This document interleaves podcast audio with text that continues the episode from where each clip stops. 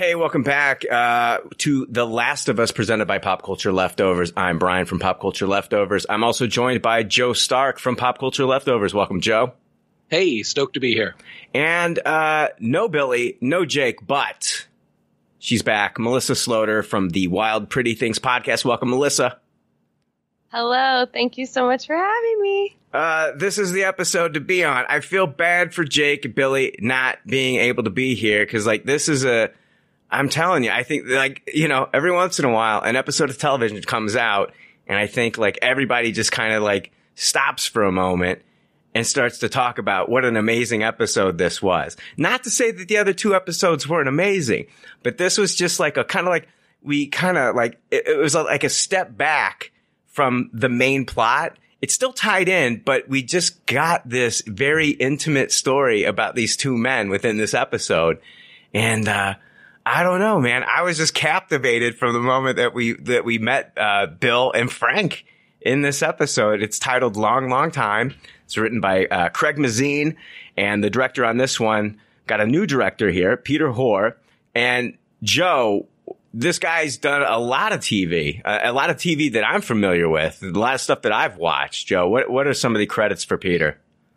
Uh, yeah, most recently he's done the Umbrella Academy. I did a couple episodes of that, an episode of Cloak and Dagger, a couple episodes of Altered Carbon, Runaways, Defenders, Iron Fist, Daredevil. I mean, this guy's done a, a lot of enjoyable television, comic book stuff, and now it, now the video game stuff. yeah, yeah, he's he's finding the genre that he's pretty good in. Yeah, yeah, yeah. Uh, titled "Long, Long Time." I yeah, this is. I'm not not a. I'm not going to beat around the fucking bush. This is one of the best episodes of television that I've seen in quite a while. This was fantastic. Yeah, absolutely agree with you. This is. I mean, we the last two weeks we've been talking about how HBO's got this mega hit on their hands with this, and it just keeps increasing in viewership. And then they drop an episode like this, where they managed to still move the plot forward, give us really interesting stuff with Joel and Ellie but then in the middle of all that, to just drop in this incredibly intimate story showing that during the worst of times, it's just an absolute awful time to be alive and on this planet and be a human being. Beautiful things like love can still happen. And I mean, w- what an incredible story. And, and on repeat viewings of this episode, oh my gosh, just like knowing where all it was going to be going and picking up on lots of little things on that repeat viewing. This is one of those episodes where I think the more you watch it, the more you're going to get out of it. And oh, yeah. I think also the more emotional each one of those repeat viewings has the potential to be. Yeah, I like uh, I this uh, the actor that plays uh, Frank uh, Murray Bartlett. I was first introduced to him on the White Lotus season one, and I was like, "Yes." It's like, where did this Me guy? Too. Yeah, like where did this guy my come favorite from? Character in that. Well, if if you like him, he he shows up in physical season two, which is on Apple TV Plus, and he was great in physical season two. And so it was nice to see him again in this. It's like this guy is popping up in my favorite things, and he's so great, and I love his energy. And uh, God damn it, if him and uh, what's his name, his smile, Jesus Christ, Murray Bartlett's smile, and I'm trying to think of the actor from Doctor Who people are going to kill me right now for not thinking of it. Anyway, David Tennant? Not David Tennant. No, no. Matt Smith? No, he's not a doctor. Okay, I've run out of Doctor Who characters I know. Joe's like Christopher Eccleston. No, no. Anyway, um, but uh, I, I, love this guy. I think he's fantastic, and it was nice to see him show up. Nice to be able to like uh, do a recap show where Murray Bartlett shows up. But Melissa, what did you think of the episode? Oh, I loved it. I'm right there with you guys, especially with Joe. Like my second time watching this episode, I was somehow even more emotional than the first. And it's funny because I watched late. I didn't actually get to watch this on Sunday night, but when I finally sat down to watch it, I knew a little bit of what was in store. And so I thought that maybe that would give me some immunity to all of my feelings being felt, but that was not the case. I think it it would be hard to watch this episode and not not feel those emotions because this is just a prime example of a show just really firing completely on all cylinders, working in things that we already know about the world, um, you know, showing a day that we've actually already seen from Joel's perspective, looking at it from another character's perspective and the differences in their lives in between. And then, yeah, getting back to Joel and Ellie and how the events of this episode that really have nothing to do with us have you know, in some sense, like everything to do with Joel and Ellie going forward because of what Joel's experienced after the events of what we saw in this episode. Yeah. Uh, the actor I was uh, talking about from Doctor Who uh, was uh, John Barrowman. Spin off of Doctor Who with Torchwood. He played Dr. Jack Harkness. Oh yeah, he was he was in the first season of Arrow. Also, I loved him in that. Yeah, yeah, he's great, great. But um, yeah, man. Uh, yeah, he's just got that. He's got that John Barrowman charm. Murray Bartlett does, which I. yes, absolutely. I totally see where you're coming from. Yeah, yeah. Anyway, yeah. Let's let's talk about this one. I uh, uh I really I like how it kind of bookends with Joel and Ellie. Um, I think we needed that after I'm glad it just didn't jump into Bill and Frank is what I'm trying to say. Because I think with mm-hmm. the death of Tess last episode, I think I wanted to start off with our main characters and, and how they're dealing with it. And it's not like we got a whole lot out of Joel this episode, but there is the moment where he's down at the creek and he's stacking the rocks. And I feel like that is symbolizing some sort of like symbolizing Tess in a way, like some kind of mm-hmm. like, I, I, memorial. Memorial, yeah, for Tess. Hey, Billy Billy Blinks just jumped on the line. Oh shit, Billy! The last of us to join. I'm sorry, that's Billy. You've been holding on to that joke, haven't you? But I'm bum. Anyway. I've been holding on. Oh, nice. You're right. Throwback to last week. No, I thought about it in the panic I had from coming from my leaking basement to realizing what time it was and messaging Joe. So Okay. Well, no, it's good to have you. What's going on? Leaking basement? Leaky basement, brother. It's all good. We're doing uh, drywall work down there, getting it renovated, and obviously I clipped something, but not the end of the world. It's it's all good. It's it's mitigated right now. All right. Well, we are recording right now, Billy. I I love it. Hi, people. we just. I don't know what you've heard already. Don't let Brian pour you a glass of wine. He's probably right. I wouldn't trust me either. Um, but no, s- seriously, we uh, we just started to get into the episode itself. But before we do, what what were your thoughts on the episode, Billy? Oh man, um, amazing television. Probably one of the best pieces of television I've watched. Probably the last five ten years what everyone who's been listening to us knows is obviously I've been playing along with the games, big fans of the storyline. And this part of the game, we'll go way more into it, but from a moment that's really just a location that you come across and you see a few notes and you meet one of the two gentlemen and you get a quick little idea of like, oh wow, they really had a whole life here. But nothing, nothing compared to the depth and compared to the genuine love and like I just I don't know what else to say other than it was like masterful, and I'm really really looking forward to hearing all of you guys you know go into what parts were your favorites, and obviously we all can commiserate with that. But amazing television. Yeah, we're all in agreement. We love the episode. We thought that the director did a fantastic job. I'm blown away by this director and blown away by the episode. But um, so yeah, we got the scene down at the creek. I believe, yeah, like we were saying that it was a memorial to Tess, and then the scene with uh, I really appreciated this scene. I think it was a scene that um, Ellie and Joel both needed to kind of clear the air on what was what just happened because there was this moment where Ellie feels like she's getting some resentment for Joel and she's like, "Hey, listen, you guys did this for your own reasons. I didn't make you do take up this mission. You wanted the battery you guys did this on your on your own accord, so don't blame me for her dying. And he got the got the simple nod. There is some noise in the background, so if we could mute. but uh, do you guys what did, did, you guys have any thoughts on that scene with uh, with Joel and Ellie? Oh yeah, it was such a mature response on her side to because he cuts her off right away and he's like, I don't want your apology. And she's like, I wasn't going to apologize.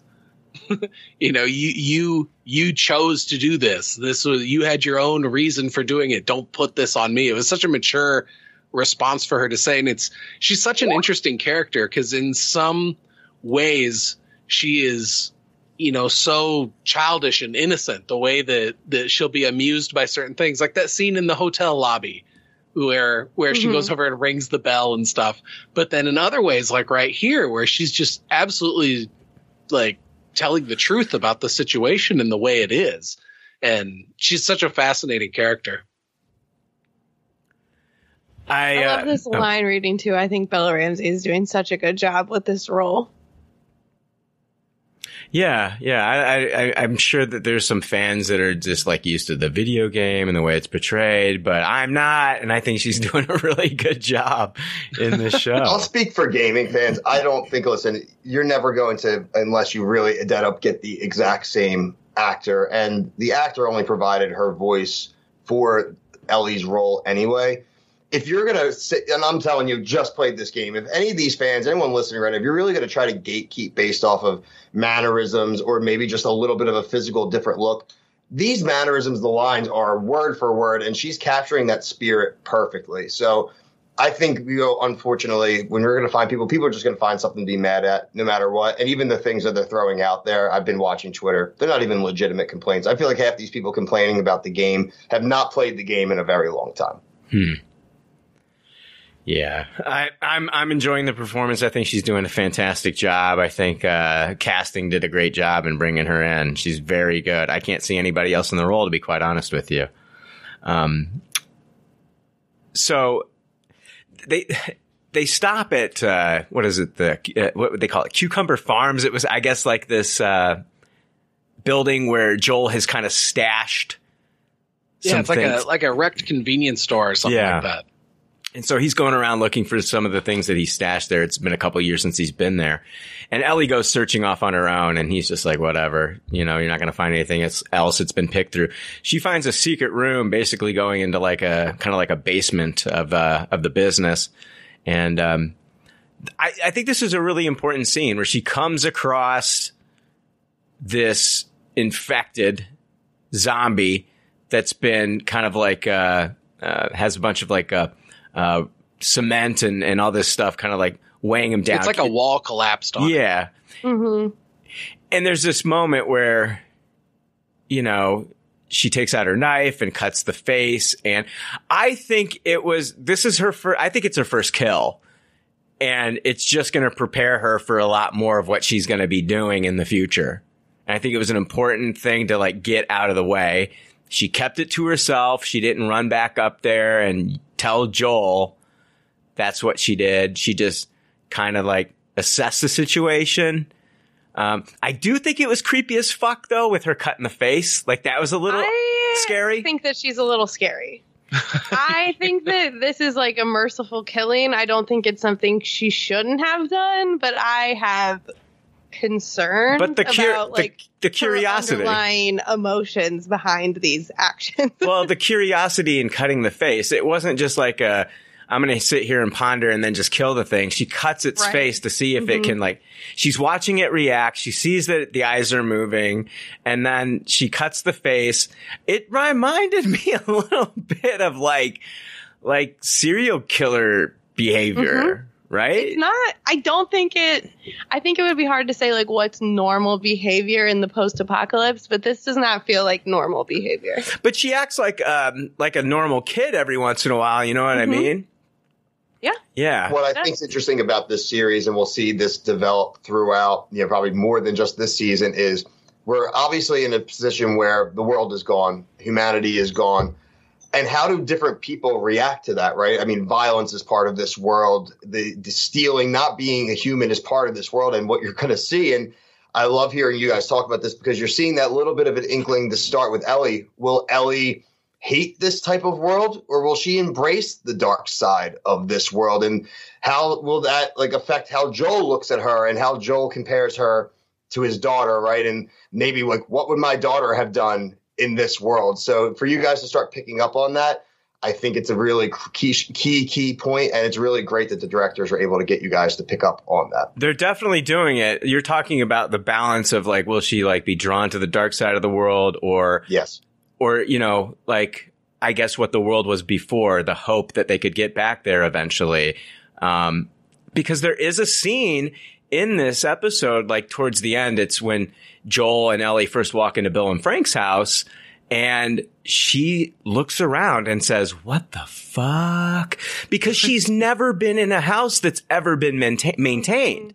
Every, Exactly. every house she's been in has just been dilapidated. It's not been taken care of. And that was one of the things from the outside of the house that Joel kind of picked up on, like the plants were dying and stuff like that. That's very unlike Bill and Frank. Um, and we got to see a little, a lot of that from Frank, you know, in, in this episode. He liked to, he liked to hold on to those things. He liked, you know, he liked to put care into the things that they love. And so when Joel saw that, that he, Joel kind of knew something was wrong when they first walked in the house. But back to Ellie, it's like, yeah, she's never seen anything like this before. So I think we're going to have moments like that with Ellie where we see her see how the old world was and how she's fascinated by it. You know, we saw that with the plane. We saw that with the, with the truck. And, but we're also going to see like, you know, she's growing up. She's, these kids are growing up post apocalypse now, right?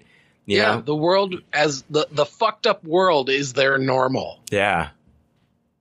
Yeah. I mean, that's a really strange thing to contemplate. And just with humans as adaptable as we are, it's that that scene where she's down in that that basement under that store and and she cuts that thing's head. To me, it was reading like like she's doing it as like an experiment of is this thing going to react in a human way? I mean, the thing doesn't like recoil in pain or anything. It just it it's almost like it doesn't even acknowledge that it happened.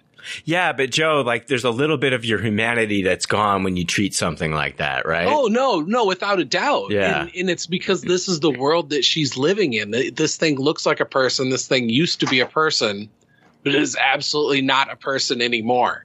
And by her cutting its head, it's like she's confirming, yeah, this is not a person anymore. Yeah. I read it as you know she's finding someone fully infected that she's able to get up close and personal to. But I think part of it really is, guys, like she's infected.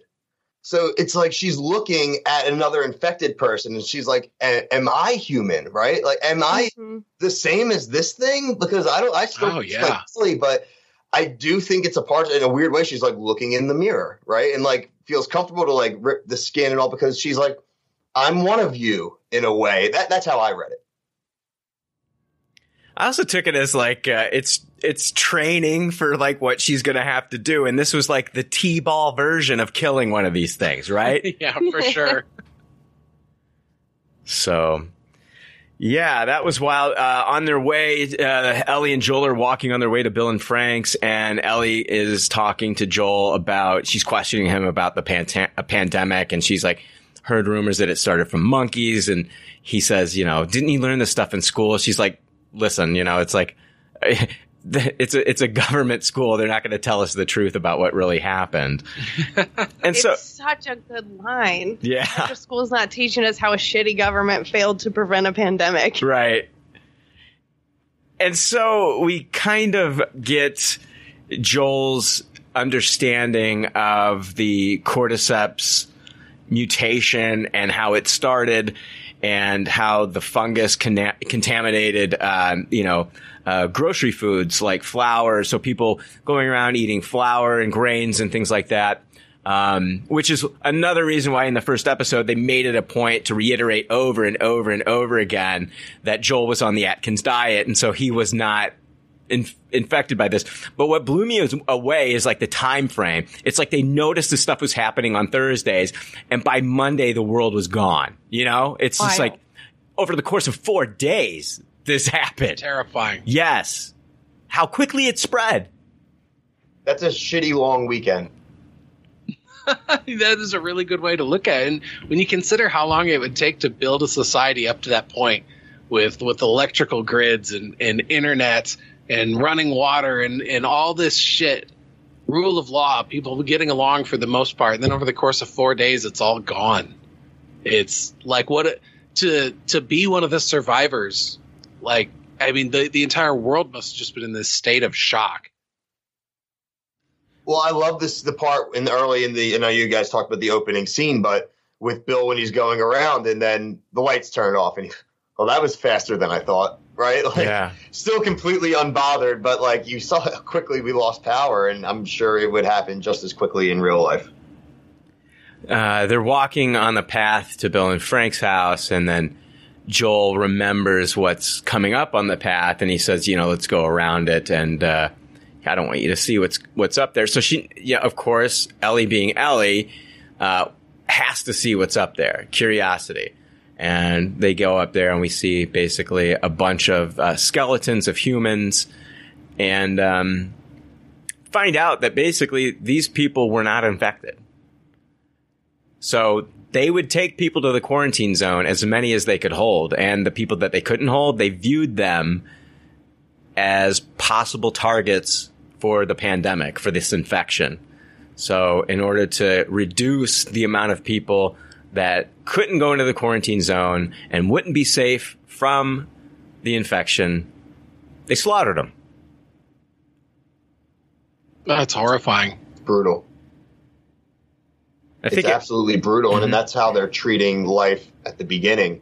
Now, fast forward five years, ten years, now where we're at, you know, you go twenty years even, right? Like, it just the value of a human life, and there are so many scenes, and I'm sure, and I'm not going to try to get any specifics because I'm sure they're going to pull some from the games, but there is a lot of humans not treating humans as humans. I mean, it's well, I mean, it happens in the real in the real world. People just massacred for just the dumbest reasons, and you know, even down to like the Titanic, where it's just you know they're valuing certain life over others. Um, yeah, it's it's tragic. Um, the, I guess let's jump into when we are first introduced to Bill, and uh, because they talk about people being carted off by the government, taken to quarantine zones, and that's what we see here is people getting into the back of the truck, being taken off to quarantine zones in this neighborhood that's been kind of like zoned for evacuation. And this is where Bill lives. Bill has stayed behind. He's kind of bunkered down and hidden himself away in his basement. And uh, once he notices from his cameras on the outside that everyone is gone, and you can get a good look of the inside of his place and how he has been stocking up on stuff. This guy is definitely like the definition of a doomsday prepper, right? He's ready. yeah, he Like, call he calls himself a survivalist, but he's a doomsday prepper. I don't care what he says. And his worldview was confirmed to be correct in this timeline, which Yeah. is crazy to me to think about. Yeah, Did anyone else? I just want to. I know this is early on in the episode, but before we get into the super serious of it all, it's like, did anyone else kind of look at this character and go, hey, "This could be Ron Swanson"? Like this. Ron, yeah, this well, it could be Ron Nick Swanson. Offerman in real life. like, the man is actually, I don't think he's a doomsday prepper, but like all that woodworking and stuff, like that's real. When I saw him in Chicago, he played s- uh, songs on a ukulele that he like whittled himself. oh my god, That's, That's so- incredible. like he is just such a cool fucking dude. yeah. I'm not a prepper at all, but that is the sort of man I aspire to be. Like I finished this episode, and immediately told my wife, "We begin work on the sub basement tomorrow."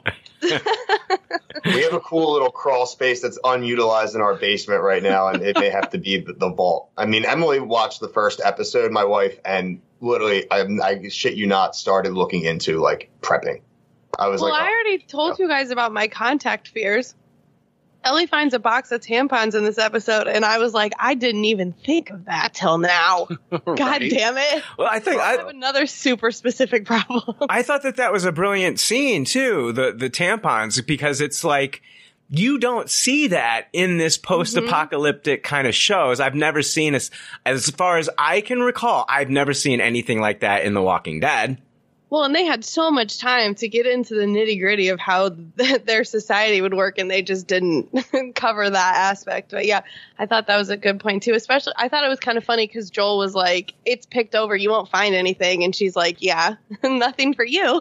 Yeah, yeah. one man's trash, right? yeah. Ellie's treasure. Use it to plug up a bullet hole. I don't know. Yeah, yeah. Yeah, he could. Sure. Yeah, he could do that. He's he could MacGyver that, couldn't he, Joe? But um, yeah, so he waits for them to evacuate, and then once he notices that they're all gone, this is when, like, you know, Bill has already got everything planned out. He's he is a doomsday prepper. He knows exactly what he's going to do. He starts to raid the stores. He goes into Home Depot, takes what he needs. Um, he builds a, a, fence around the neighborhood, and uh, it's there's cameras. He's he's set up. Um, uh, the fence with the, uh, it's an electric fence and he set up booby traps.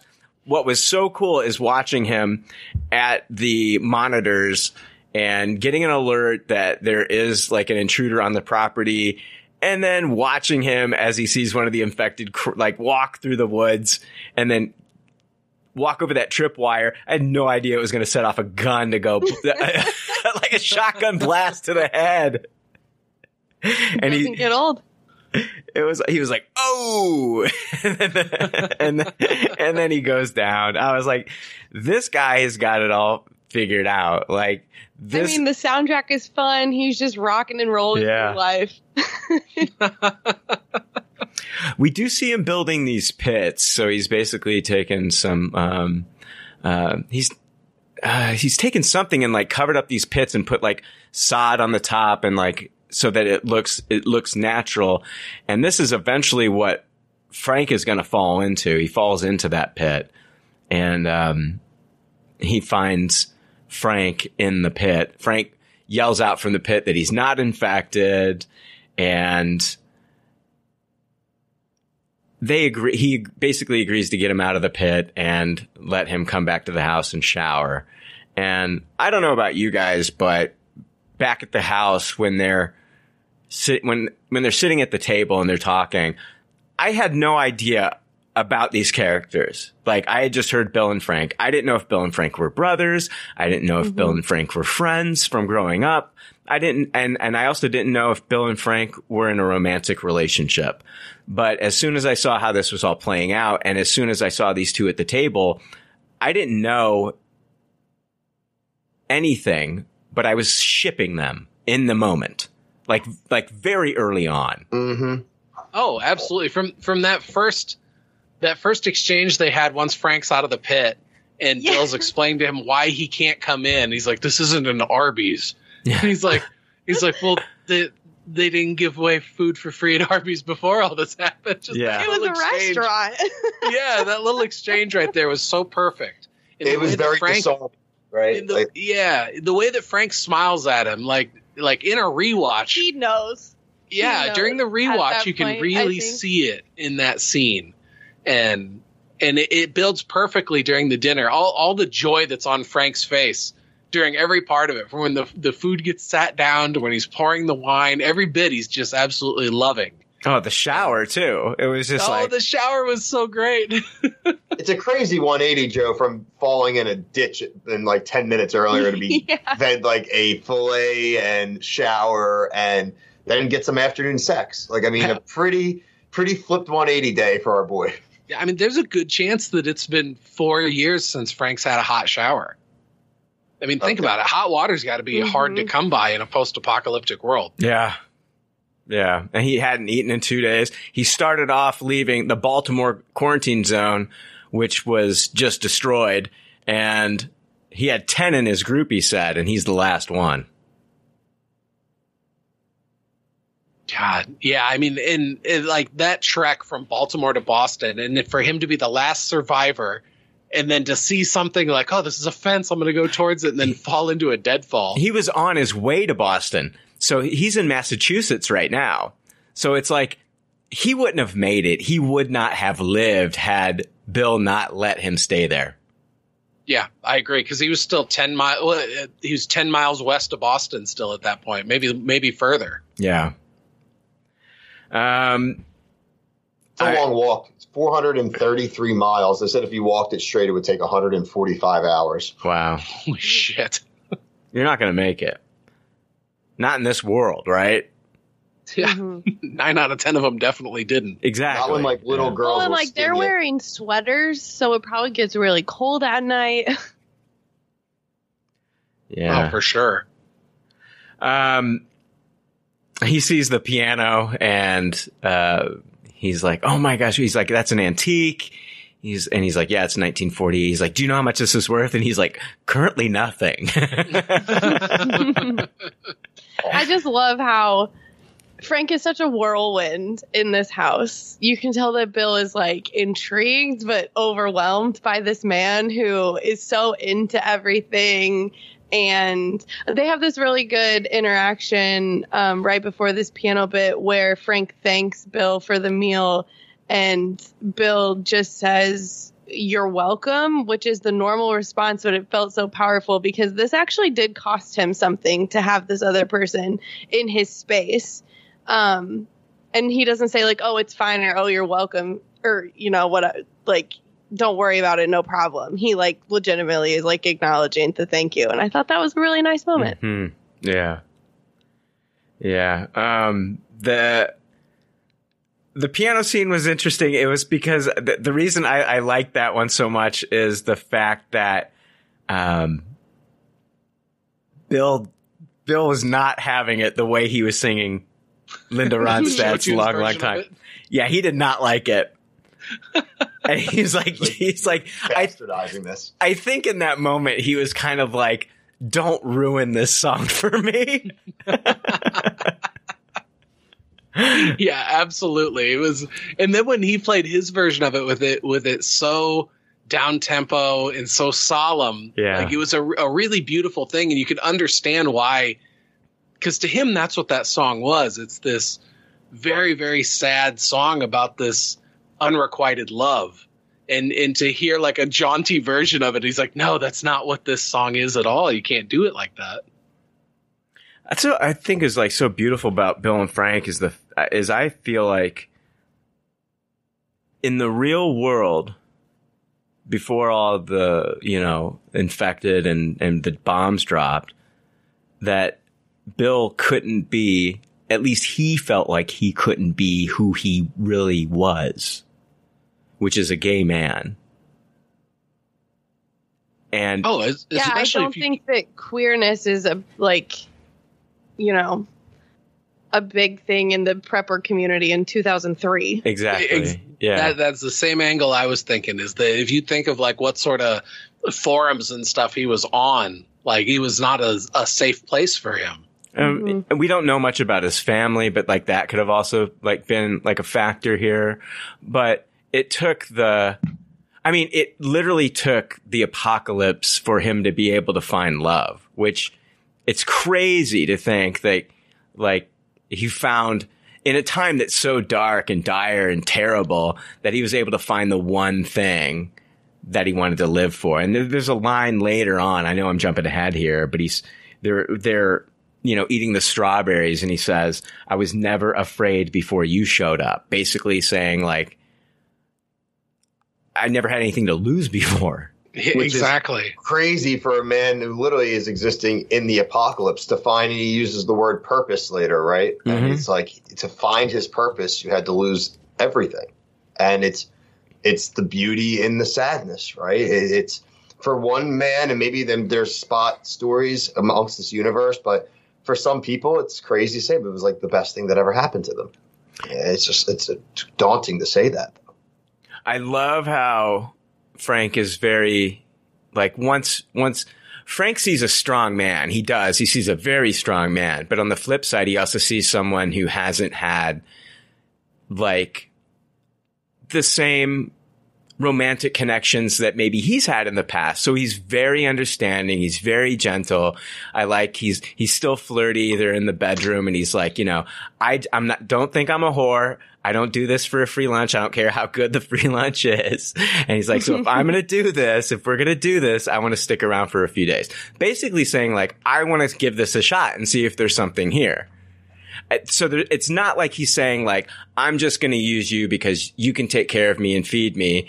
He's like legitimately attracted.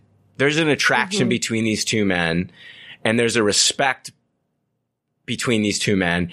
And he's legitimately saying, I want to see if there's something here.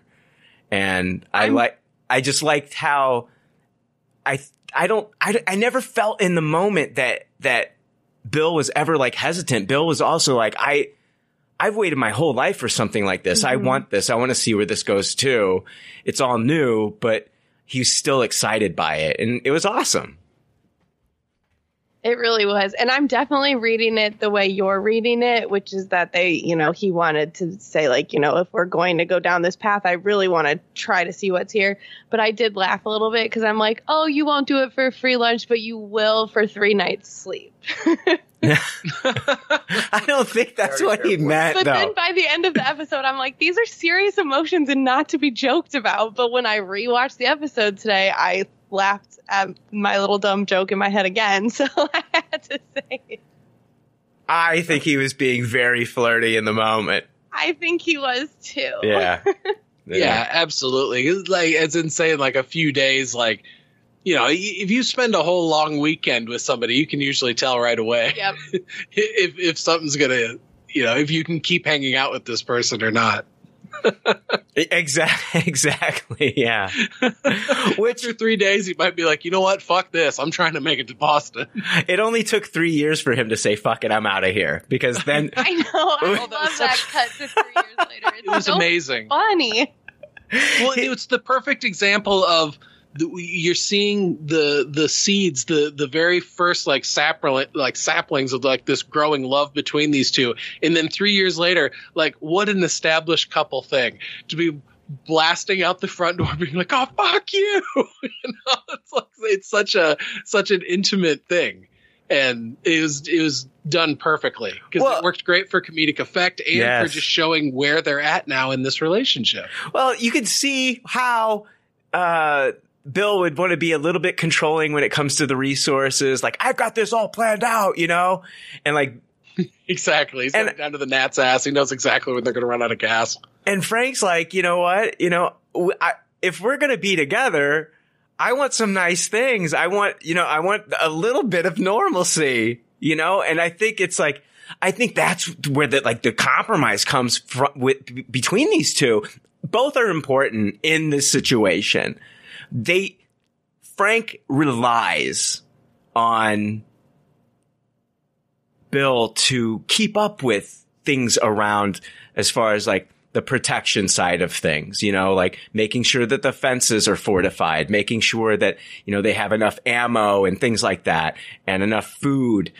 Those things are important. And I don't think Frank was ever like, you know, don't stop doing those things. But I think on the flip side, Bill needed to be reminded of like, we need nice things around us. That makes me happy. I like that.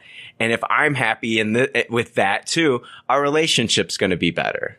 Otherwise, I'll just resent you because we're just, we're just constantly, you know, fortifying shit and getting, getting guns ready and all this stuff. Like they needed, you know, and, and I think, I think Bill needed a little bit of that introduced into his life as well, you know? So, Yes. Yeah. Well, and also it's the the thing that Bill didn't realize is that Frank is saying, "Let me love this the way I want to." Taking care of things is a way that you can show that you love it, and Bill is taking care of Frank. But Frank doesn't necessarily have anything to take care of. He wants to take care of the stuff that's around them. yeah. and it, and it's kind of like in that first scene when they had their first dinner together and Frank gets up and he's wandering around the dining room and he notices how dusty that mantle is Yeah. and he's like oh this is something that that I can take care of There's more. I think the the great dynamic Art. there Sorry, is. Oh no, so, uh, Bill is like the ultimate survivor, right? He he has set up the ultimate fortress town. He has set himself up intense purposes for life to be able to survive. But there's a difference between surviving and living, and that's what Frank comes in and he shows him how to really live and not just how to survive. And Right. that's and I think it's beautiful. Yeah. Yeah. What were you saying, Melissa? Oh, I said, um, you know, that Frank fills their house with all of his beautiful art. Mm-hmm. And Yeah. it's not just like, you know, bare bones living in the, like a mausoleum to, you know, Bill's presumably unhappy pre mushroom zombie house. Mm-hmm. I mean yeah it still had all his mom's knickknacks in it and stuff I also like how he's like, and I want us to have friends. you know, it's like I love that how he immediately is like, I got my way on this. I went so far as actually getting the shops, including the boutique. yeah, Now we're going for the final, the final rush.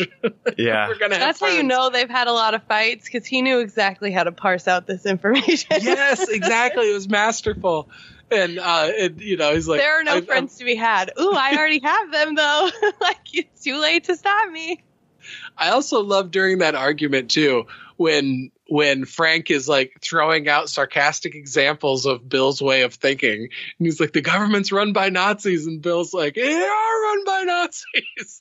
He says, "Yeah, now." Now they are. Yeah, Probably so the funny. biggest laugh of the episode. that was good. The last, the the two one like the one liners, like the yeah now, and like the comments they made, the humanizing comments that you would think would never be able to exist in that apocalyptic world unless you're dead right is like the probably the best part of the episode, uh, besides the love story, but just that. Just the humanizing comments like that, just the well now it is like it's it's just Yeah. that exactly what the audience was thinking as they were arguing. You're like, well, kind of they are, and then when he says it, you're just like, thank you, man. like awesome.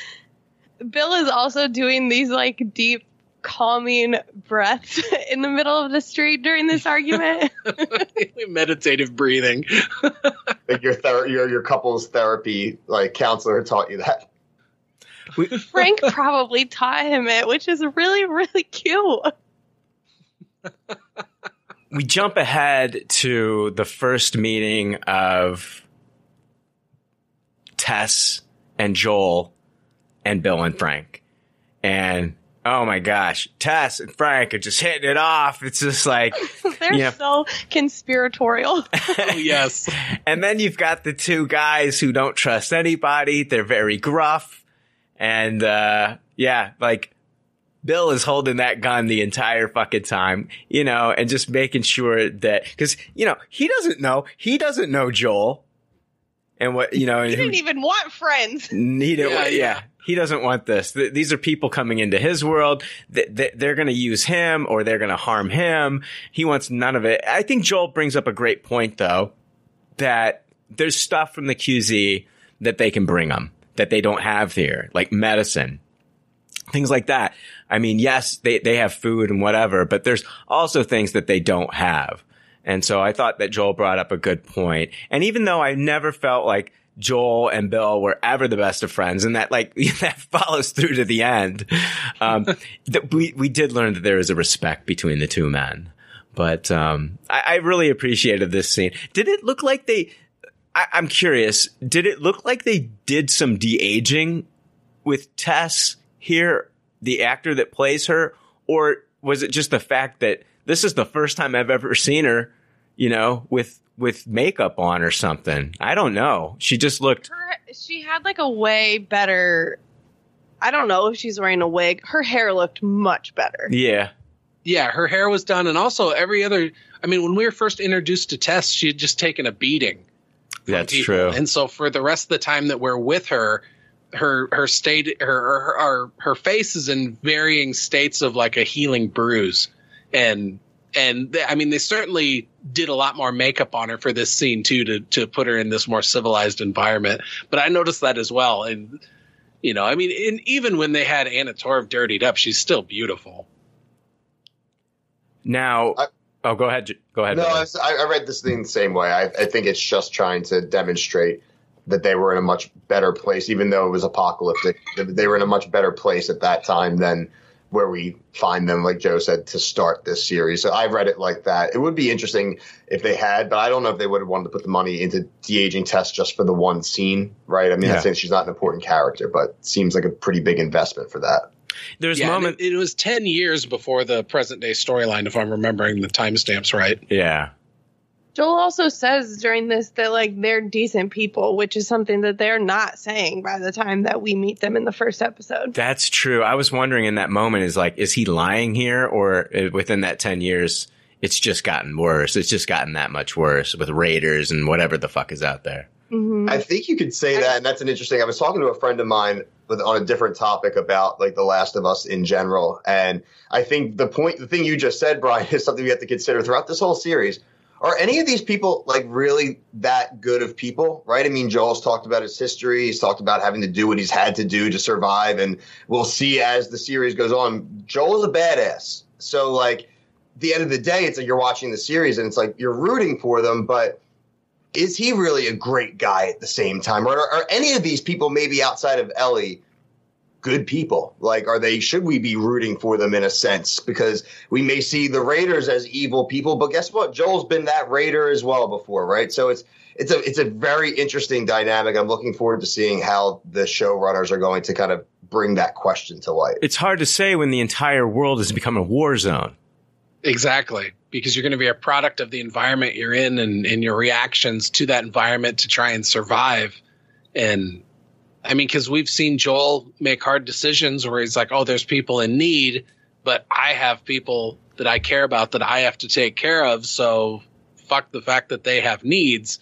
But it also isn't like he's going out of his way to like throw napalm on them or something like that. Yeah, or, or enslave them or some shit. Well, you think you know, uh, you know, going back, uh, going to The Walking Dead, it's like, who's who's the good guy? Is it Rick? Is it Negan? is Negan not doing the same thing that Rick is doing? Yeah, he's protecting his people. Right. I mean, he's he putting was, the fear. retribution. Right. All we know is it wasn't Shane. Shane definitely wasn't the good guy. Fuck Shane. yeah, absolutely. Fuck Shane. I'm, I'm glad Rick got to kill him twice. Joel notices that. Uh, yeah, he did. Um, Joel notices that uh, was it. Wasn't it Carl that killed him the second time?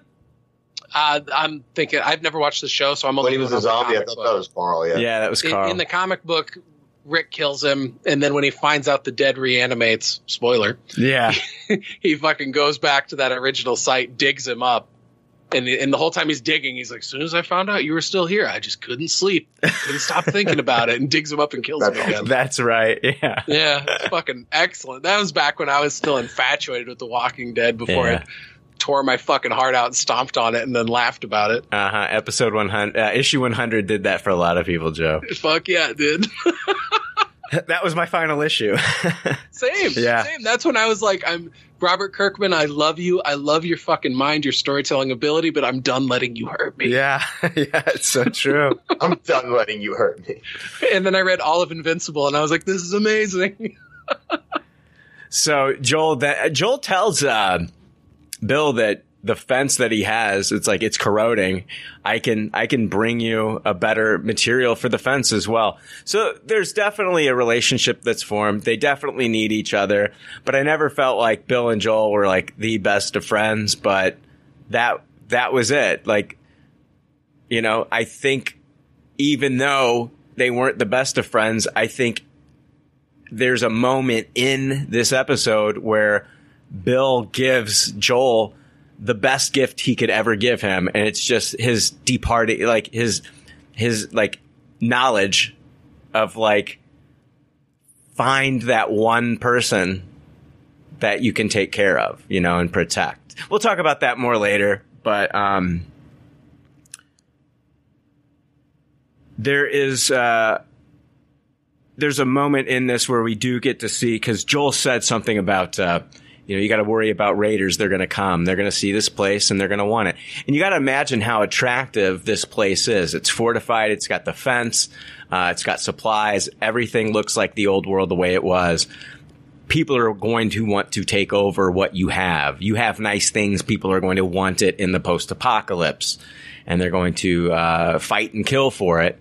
That's what happens. We, Wake Frank uh, Frank wakes up to hear all this commotion going on outside. Uh, there's there's there's fires outside. The booby traps are going off. People with shotguns. Uh, Bill is firing back. Um, this is the first time we see the gun that Frank pulls out of that drawer, which is the same gun that we'll see Ellie come across later in the episode. Yeah, yeah, that little nine mil or three eighty auto. Yeah. Yep. Um, uh, how bad is for Frank being a survivalist, it's like, dude, take some cover. Bill. It, why would you even yeah, go Bill. out there? Like, why are you standing in the middle of the street shooting at these people? Like, I honestly think it's just because his plan was always to go out there and shoot them when they came that he did this. But like, if you're so confident in your fence, I just don't understand why you ever went out there in the first place. Yeah, why Why doesn't give he have them like something to shoot at? why doesn't he have a don't have, sniper like, a s- platform on top of his Yes! house? Yes. Yeah, he clearly think- has. Yeah. He he's got a scope on that thing. You know. Yeah, exactly. I mean that, that thing is set up for for a sni- for like a crow's nest somewhere. Because he goes outside, we get to see Frank with the gun. We get to see Frank taking care of him for once. We get to see, we get to see Bill saying, you know, call Joel, call Joel. This is a person I trust, you know, all that. But still, it's like, don't, don't, don't go out there. I was worried that when he got shot and he's taking care of him, when he passed out from the pain, I thought for a moment he was dying there. I was like, no. Oh, I was too. worried. yeah. Me too. It's, un, I was actually. It's funny enough. I actually considered be. I was. I thought it maybe happened too because they and we'll, when we get to the end of the episode, I'll kind of talk about the game and the Bill. Yeah. The story with Bill and the game. And it's so different that I'm like, shit. Like he might die right here. Like it might be the Frank story. You know what I mean? So like it's it's it's interesting. So I that's what I love. That, again, as, as a gamer. The subverted expectations have been wonderful, and like I never in a million years thought like like they would from the things in the game that they would maybe expand on that they would expand on the story there based upon what they show in the game. So it's just yeah, I, I loved it. So the next thing that we get, we jump ahead and we see someone carting someone around in a wheelchair. And I was thinking before I could lock in and see who it was, I was thinking, yeah, it's going to be Bill in the wheelchair because he's the one who Me got too. shot. Yeah. Yeah, and- like he was shot. Maybe maybe it affected his spine in some sort of way. Yeah. And no, it's been flipped here. We've done a time jump and Frank is like dying due to some illness. They they don't know what he's even dying of. So when they're talking about him taking these pills, I'm like, what pills are what all these pills like what are these even for? Do you even know what he's been diagnosed with? Because they even make a joke about like the uh, door-to-door MRI salesman or something, and it's like they Yeah. don't know. And he said there was no cure for this before the world went to shit. So, you know, some, something fill in the blank, whether it's you know cancer or or some other degenerative disease that it's just Yeah. once you have this, there, there's no coming back from it. Unfortunately, Yeah. Um, now, and it really stacks up against earlier. We had that scene um, where they were younger and they were jogging. And it it was before they went and looked at the strawberries, and then and then Bill had made the admission. Talk about the strawberry. okay, well, let's let's. I'm Well, sorry, they- Melissa. so let's talk they're about the running, strawberry. So you can see that Frank is is keeping Bill active, and then Bill Yeah. t- apologized and said, "I'm sorry, I got old faster than you." And then Frank says a, a really touching line, and he says, "No, I, I like you old. It means we're still here." yeah, And Wow. and then they they yeah the the scene with the strawberries was just incredible. Um, I like how To- they they ate them both at the same time too. yes, it made me realize too that it's like I have a huge strawberry patch in my backyard, so I'm set.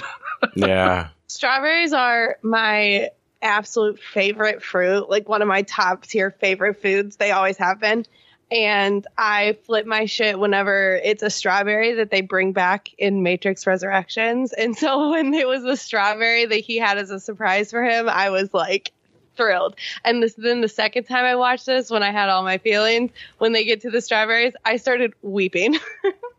yeah, I cried through that scene on my rewatch. It was Oh, basically everything from him playing the piano on like I was a mess on the the rewatch of first this. time they kissed, I had this feeling of like, could you fucking imagine what that would feel like after being alone for four years and like humanity is gone? You know, as far as Bill knows, there's no one. There will never be anyone. And then to like meet a person and like them and kiss them and then get to eat a strawberry. Like, I can't imagine. it was good enough, but it wasn't. overwhelm. It was good enough, but it wasn't. At, it wasn't that good that Frank couldn't tell Bill to go take a fucking shower.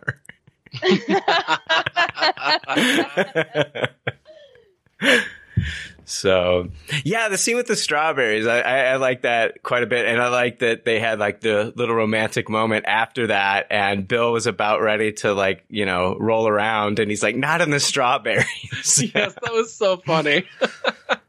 yeah, but I, I felt like that was another like uh, subversive moment to where when we see the the person in the wheelchair, it's it's like okay, Bill's apologizing for getting older faster uh, he's been shot. This is definitely going to be him in the wheelchair. Yeah. And then it's a total reversal that that it is, you know, seemingly the younger, healthier guy that's health is degenerated. Yeah. And and how lucky they were that they made that relationship with Joel and Tess because that's where the medicine came from. Right.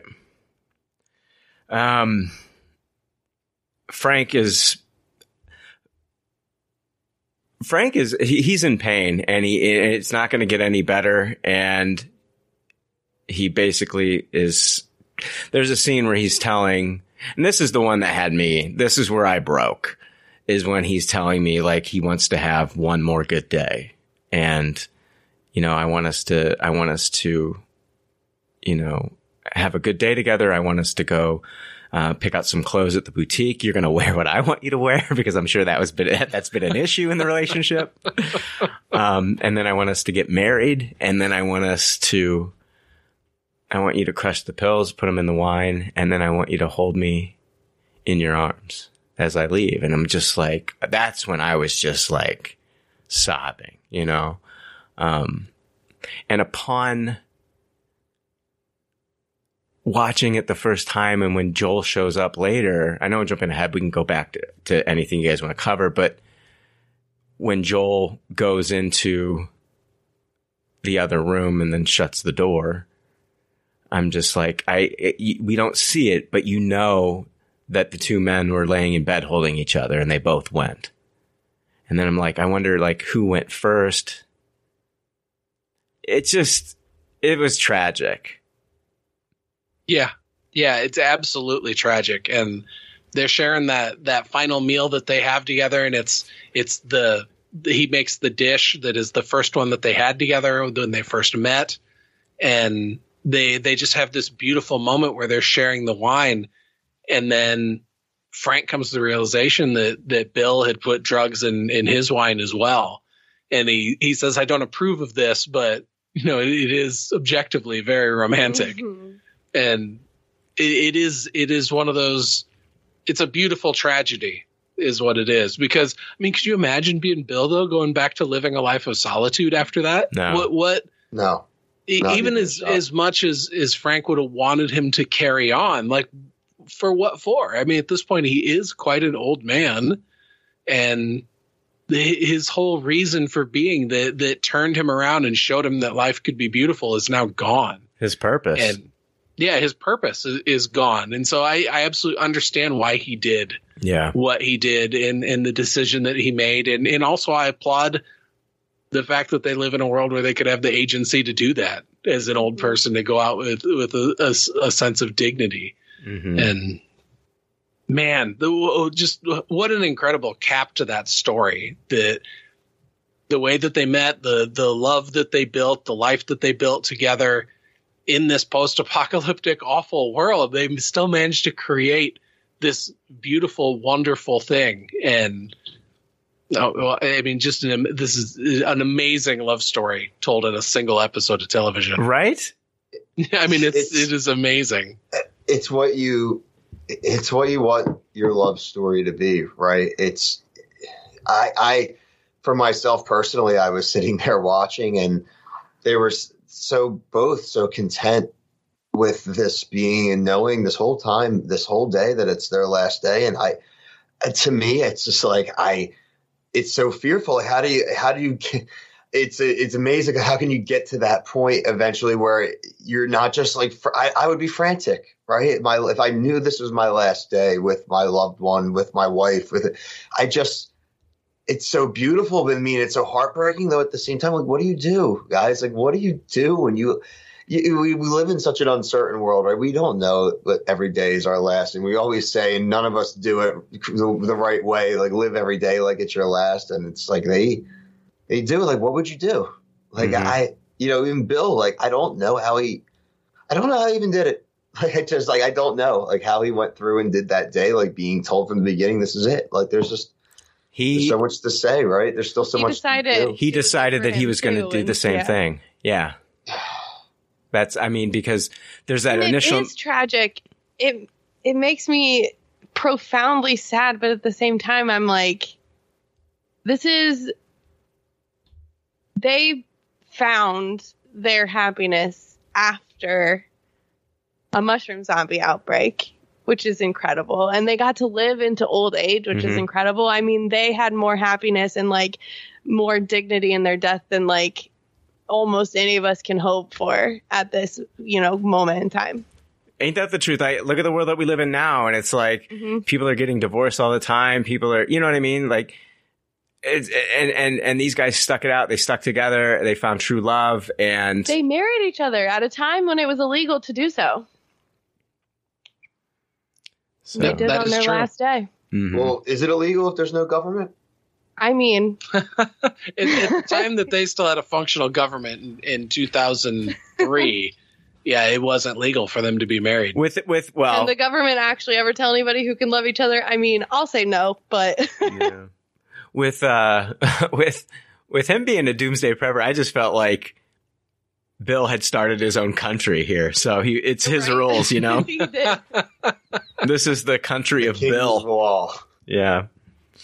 So, um, yeah, it was, uh, that was a tough watch. That was a, that was a tough watch. And it, it wasn't any easier on me the second one either, but just a beautiful love story. And, um, they had one more good day together. And so this is when, um, Joel and Ellie make their way there. Um, is this is this when they get in the Chevy S10 in the yeah. yeah Uh, well, that's that's a so they, They show up like, at the through the town, and and Joel's looking very apprehensive as he approaches the fence. He punches in the code. They let him in. Very hesitantly walks into Bill's house. I mean, you, I, that would be the most terrifying door in the world to open. Be like, what sort of fucking trap does this psycho have on this thing? Um, but you know, they go in and he looks through the house, and that's when Ellie finds the letter. Yeah. And they they read and find out what happened. And then there's the mention of Tess. And well there's the great line in the letter too that he's like men like us are are meant to to find somebody to protect. Yeah. And God help the motherfucker that comes between us and and like that's such a great line that was a really- badass line yeah, and it further solidifies, you know, Joel's mission that he, you know, he was taking Ellie here thinking he's going to be able to drop her off with Bill and Frank, and now no, he can't. And instead, he's getting this letter from somebody that, while wasn't a friend, it was somebody he immensely respected and, and connected with. hmm And this person telling him that the whole purpose of this life is to find a single person and connect to. And he even goes on to mention, you know, so you use the, all this stuff that I'm giving you, these weapons and, and all my supplies here, you use them to protect Tess, not knowing that Tess is gone now, but Tess's final words were protect Ellie, save who you can. very and- very Qui-Gon Jinn to uh, Obi-Wan Kenobi in the Phantom Mm. Menace No, it absolutely is. Yeah. It's it just further solidifies that that need that he has to okay, I need to keep this going and, and keep protecting her. hmm Yeah. And then we find out that um, Joel is his plan at this point is to make his way to Wyoming to find his brother Tommy, who is a firefly and might know more information about like where he can get Ellie to to where they can do what they need to do to maybe find a cure. Yes, yeah, since Tommy's in with the Fireflies, maybe he'll know where to get her there. And and I, I love that scene they had down in the bunker also when when she asks what's up with the radio playing and and Joel tells her that that if he didn't if Bill didn't reset the the counter every couple weeks, it would just automatically play 80s music. And it was and so it, Ah, it was playing Chains of Love, dude. And when that comes on the radio, dude, I'm just like, don't give up. Don't give up. chains of love. That's like my, that's my fucking jam. Like I'll roll up the window so nobody can hear it, but that's my fucking jam, man.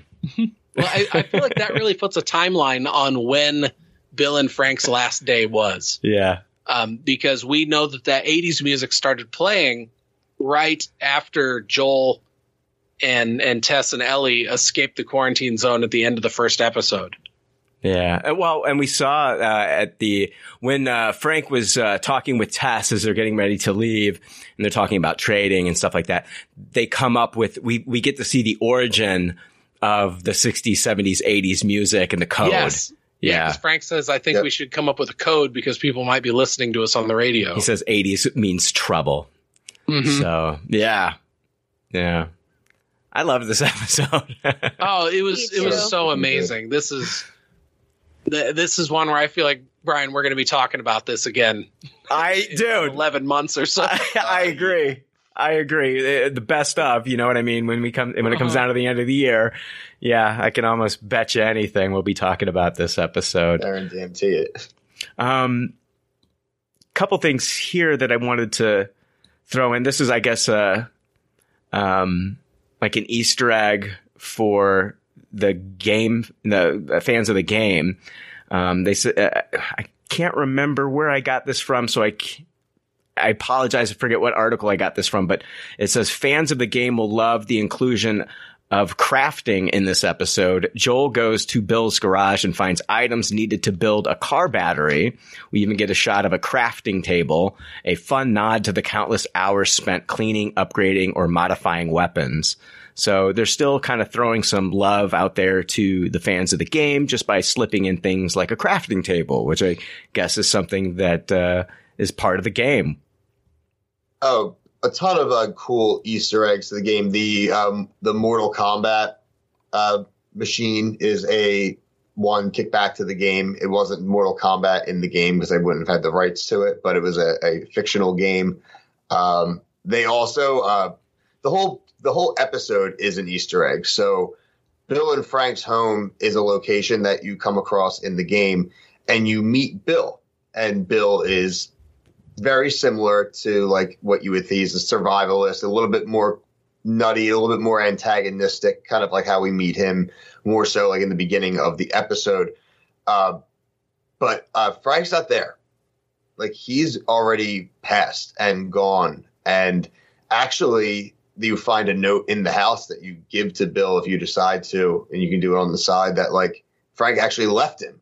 They had didn't have a ended up the relationship ended in heartbreak, and he left him. And before he could actually leave, he died. He got he gets killed. But they find the note after the fact. So the fact they just took a a kind of a sad, depressing segment pretty early on in the game, and it really beats down the hopelessness idea of the world, and completely flipped it on its ass, and literally made it one of the best episodes of television ever with a positive love story it's just crazy. Like, now I do not know what to expect from the rest of this first season. Good. I hope they kind of diverge a little bit. That way everybody gets something new and a surprise. You know, I don't want to be, I just don't want to like get on Twitter and read something where somebody's saying like, oh, wait until this happens. You know, I, I kind of want to stay like unspoiled when it comes to this show. Yeah. So Yeah, yeah, I've I've done that too. I, I started playing the game, and then uh, also started watching the the cinematic playthrough video that's on YouTube, and so I've gotten a little bit further in that than I have in the, in my actual playthrough. But I've been being very careful not to go further. Or if I'm, I'm listening to another podcast and they t- start saying that they're going to get into game spoilers, I bounce out of there quick because th- this has been such a great experience having this show be my introduction to this world that I want to keep it going that way. yeah, agreed. Do you plan on moving on to part two, the game, Joe, once you finish part one, or are you going to hold off? I mean, yeah, probably. If I, I, I figure that's going to be part of the adaptation in maybe season two or or further on in the series. Who knows? Um, but yeah, I probably will. My, my only problem is that I, I never have very much time for gaming.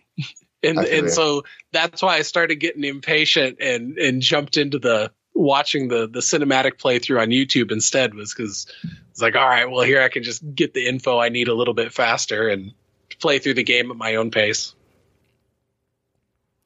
Yeah, I mean it's a it's a, the investment of just the time in between doing like the gathering and the walking and all that adds hours to the play, right? So like if you can, Yes. you just want the story, you can cut the the actual gameplay out. yeah, if you just want the story, you can get it for like a little over five hours on YouTube. Fantastic news like this week. Fantastic news this week. Season two has already been greenlit, so it is happening, and that happened right after the second episode. I, I felt like within a day or two after the second episode dropped, HBO Max is announcing a, uh, se- uh, season two order, which I think is great. I, I think that it gets things moving so that we don't have to hopefully wait too much longer for a season two. Like we know it's happening now and you know they can get they can find out you know Bella Ramsey's schedule and um, Pedro Pascal's schedule and just get everybody on the same page and ready to go and give us season two. So I'm I'm very excited about that news. I'm also excited about the news that the ratings continued to soar after the third episode. Like viewership is still climbing. So it's not like people are dropping off the show. It's only getting more eyes uh, watching this show, which I mean, that's great. We've got a hit on our hands. This is fantastic. Oh, absolutely. I'm glad to see that that that viewership just keeps climbing and it just makes sense that that HBO would have would have renewed this thing right away. I mean, they they knew when the first episode dropped that they had a hit on their hands and then each successive episode has just confirmed that. And so it's it's like start getting your ducks in a row and get us that second season sooner rather than later because we want to strike while the iron's hot. Well, and the thing is, with people that are watching the show, and I've seen we've seen it with so many other programs that are out there, where it's like you watch the first full season, you're waiting around for that announcement, and then you get a cancellation announcement, and so you know what I mean, or or you're worried about it getting a second season to begin with. Like, why should I start this show when things are getting canceled left and right? You know, I was watching Minx and then I find out Minx gets canceled. I'm glad another, somebody else picked it up, which is great. But on the flip side, this basically is assuring us as viewers, like, hey, don't worry. There's more to come. Keep watching. Keep Finish watching. season. Yeah, you don't have to worry about it. This is a stress free zone. You're going to get a second season. So that's awesome. My Oh, my Uh, little two cents sorry, about the second season. I think if they were smart, I mean, the three of us at least, we, when we talked Rings of Power and such, and now we're waiting a while now for season two. I, there is zero percent chance that they can fit all of the second game into a second season like they did with the first game. So I would hope that maybe they, I they they could have said it was renewed for two more seasons and no one would have blinked an eye. I really do think it would make more sense for them to try to do some more of a season three at the same time of filming season two. Not like they won't get renewed again, but just for the continuity of the story and not letting too much time pass. And people are going to be aging, you know? I mean, just Right. well, yeah, naturally. exactly. I mean, look at those Stranger Kid, Stranger Things kids, you know? So, yeah. dude on, on that same stranger things hit there uh, so linda ronstadt's long long time got that same bump that uh, kate bush was running up that hill got from the popularity in uh, season four of stranger things That's awesome. and uh, from an article written earlier today on what what is this nerdbot.com it says linda ronstadt's long long time sees a 4900% streaming bump wow. Let's go. Get that money, girl. No shit, right? I mean, this song's been stuck in my head nonstop since I watched this on Monday. And so I can only imagine it's like that for the millions of other viewers that have watched this and they're jumping on Spotify wanting to listen to it. Yeah. Yeah. Oh, That's God. excellent. it was wild when that uh, running up that hill song, you know, hit popularity with Stranger Things. I'm one of those rare people that still listen to like local radio, um, albeit I do listen through TuneIn FM, so I can listen to any station that's you know um, right there on my iPhone.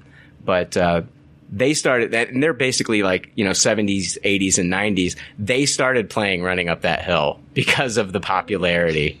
Oh, of course, right? yeah, it's it was wild. It was just crazy. Everybody was everybody was listening to that song, and I don't know why it didn't hit before, but I just think with like, isn't that crazy? Just how like a song be w- when you put it into s- uh, some form of media, like a, an excellent show like this, it kind of like I don't know, you connect with that song because you connect with that show, and then all of a sudden you're a fan of that song. And now, just like with um, Queen's Bohemian Rhapsody, that song was never a hit until it showed up in Wayne's World. Yeah. But, like Journey, like Don't Stop Believing became big in the last like ten years. It's an old song. Yeah. It's like a pop hit now. So I mean, that makes sense. You tie two different things together that trigger you know, empathic responses in the brain, the way that like a good TV show will, the way good music does, the way that those things tie to memories in your brain, and you put those things both in the same cart and let them roll together, it's going to be pretty powerful. yeah. Great episode of television, guys. I'm so Billy. I'm glad you could make it, man. Yeah, that was exciting. That was a last second make, and I'm really appreciative that the call was still live, so I could jump in. Yeah. uh, but we will be back next week with episode four. I haven't watched any of the trailers for the next episode, so I don't know what's happening. Have you guys watched it? Yeah, I did. It, um, yeah. What it- played it after looks- that episode? it looks like they're going to get into some car trouble right away going through a city and and they're going to be Yeah, tangled up with some that. people living in that city it's it looks like it's going to be a tense action packed episode Oh man, I didn't can't watch the trailer, but I just know like immediately what happens when they leave the house, like the next event. So I'm, I think the next episode will be different. Uh, will be a change of pace for sure. We will be back next week. We'll be talking about that one. I want to thank my co-hosts on this episode, Joe.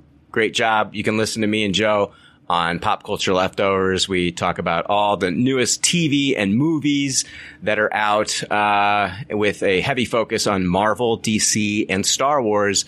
And I'm getting the chance to see Ant-Man and the Wasp Quantumania on February 13th, a full four days, I believe it hits theaters. And so I'll be jumping on an episode of Pop Culture Leftovers and giving my reaction, not, not spoilers, but my reaction to Ant-Man and the Wasp Quantumania. So if you wanted to check that out, you can look forward to that in the coming weeks. Uh, Melissa Sloter, you do a podcast. Tell us about it. It is called Wild Pretty Things. I am the co host. We are currently still working through our top films of 2022, and then we'll be moving on to some other fun movie coverage after that.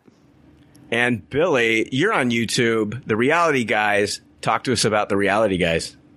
Uh, host of the Reality Guys on YouTube. We cover everything and anything reality TV, long form and short videos. Uh, everything from The Bachelor to Below Deck, things like MILF Manor, Jersey Shore, Married at First Sight, anything that you can think of, we probably cover it in some form and fashion. You can find the Reality Guys on YouTube, TikTok, any type of social media as well. And you'll find us here next week with a brand new episode. See you then. See ya. later Peace. Bye.